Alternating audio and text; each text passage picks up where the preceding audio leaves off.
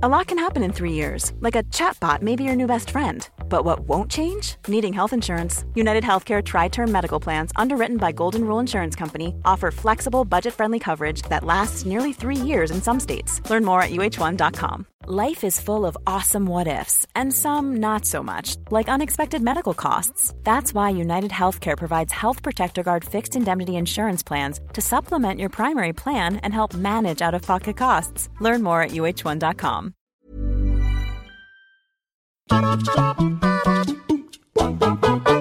Hello, all of you beautiful people. Jules here for WhatCulture.com. And you know what? At its core, a video game is simply just that a contest between player and computer in which, assuming things have been programmed correctly, there must be a fair chance of the human beating that cold and calculating mass of wires and code. But these games, however, well, they don't do that. As I'm Jules, this is WhatCulture.com, and these are eight video games that don't play by your rules. Number 8. Command and Conquer Tiberium Wars. When it comes to real time strategy games like the almighty Command and Conquer series, planning, preparation, and knowing exactly when to strike are skills that you need to master if you're to ever come out on top. If you're not thinking 10 steps ahead of your opponent, then you might have lost the battle before it's even started. Then again, you might also lose simply because the computer is a cheating little wretch. When playing Tiberium Wars, you might notice that your opponent always seems to be able to build up their bases far quicker than you're ever able to, which led to some fans looking into the behind the scenes numbers generated in this title, and what they found was as comical as it was devious. It turned out that a full harvester is worth twice as much to the computer as it is to you, and that their build speed is far higher than you can ever get. Plus, if you manage to eliminate their resources, then the computer will still randomly give itself some cash to keep it going. On harder difficulties, this totally changes the tone of the game, as it becomes a desperate hunt to take down their harvesters before they can return to base, as otherwise you'll be overwhelmed before you can even build a portable toilet for your soldiers to hide in.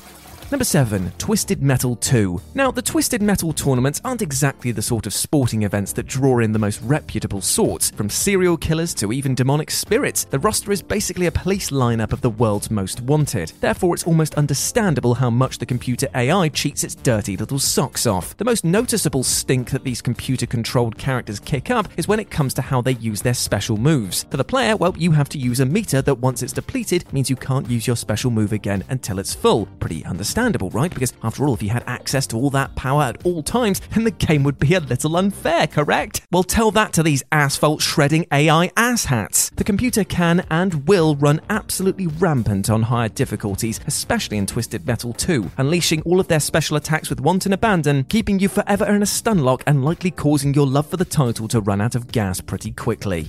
Number 6, the Street Fighter franchise. So I think it goes without saying that the fighting game genre is basically swimming in absolute BS when it comes to boss battles. Even worse though is when you see the computer cheating right in front of you. Take for example the Street Fighter series, in which certain characters activate their special moves by holding a direction for a second or two in one direction before inputting the rest of their combo chain. Now for players this usually means having to stay still momentarily to set up an attack, but the computer, well, they're not having any of it, mate, and will routinely continue moving about the stage before unleashing an attack which has absolutely no telegraphing whatsoever and thus becomes even harder to block. The likes of Blanka will lope about the place before barreling a hole into your chest, and it takes the utter piss when you know that such moves would require you to charge holding backwards and then see the computer walking towards you and then doing it. I tell you, it's enough to boil your piss.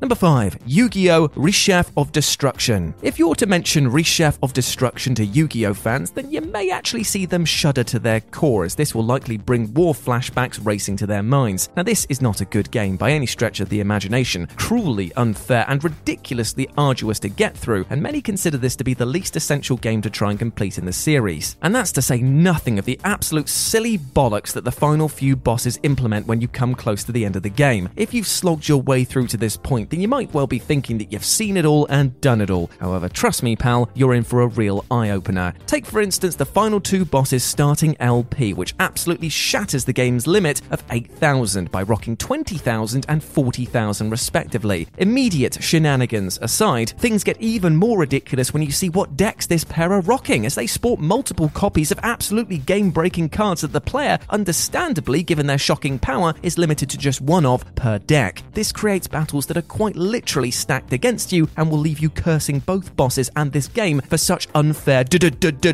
duels.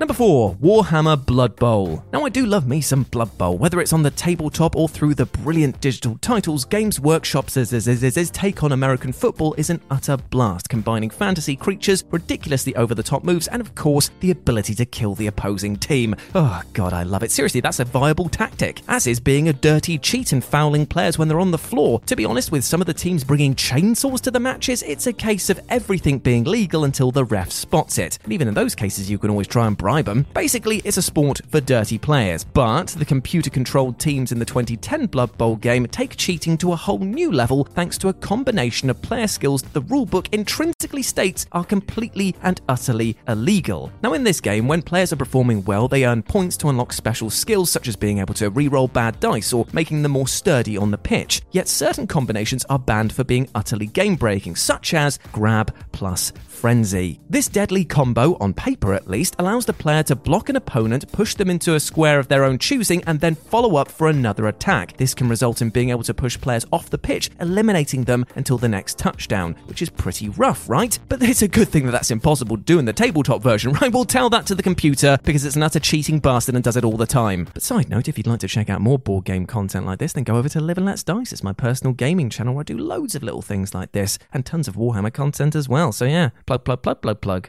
Number 3, Mortal Kombat Special Forces. In the majority of action games, the odds are never really stacked in your favour. You're usually outnumbered, outgunned, and likely only wearing a Burger King napkin as armour when compared to the gear that your foes are kitted out in. Still, at least you've got your wits, stealth, and of course the ability to hide in foliage to get one over on your enemies. Problem is, though, that many, many games seem to have an issue with omnipresent AI, aka enemies that instantly know where you are the moment you step out into a clearing. You might not even be able to see them, but they sure as hell can can see you. But Mortal Kombat Special Forces, however, dials up this broken ability to the extreme. As here, not only can every guard in the stage see where you are before you can see them thanks to their AI extending beyond the render distance of the bloody title, but get this if you use a sniper rifle to try and pick them off, they can use your scope in reverse to see you. Try and wrap your brain around that. Absolutely broken and utterly infuriating.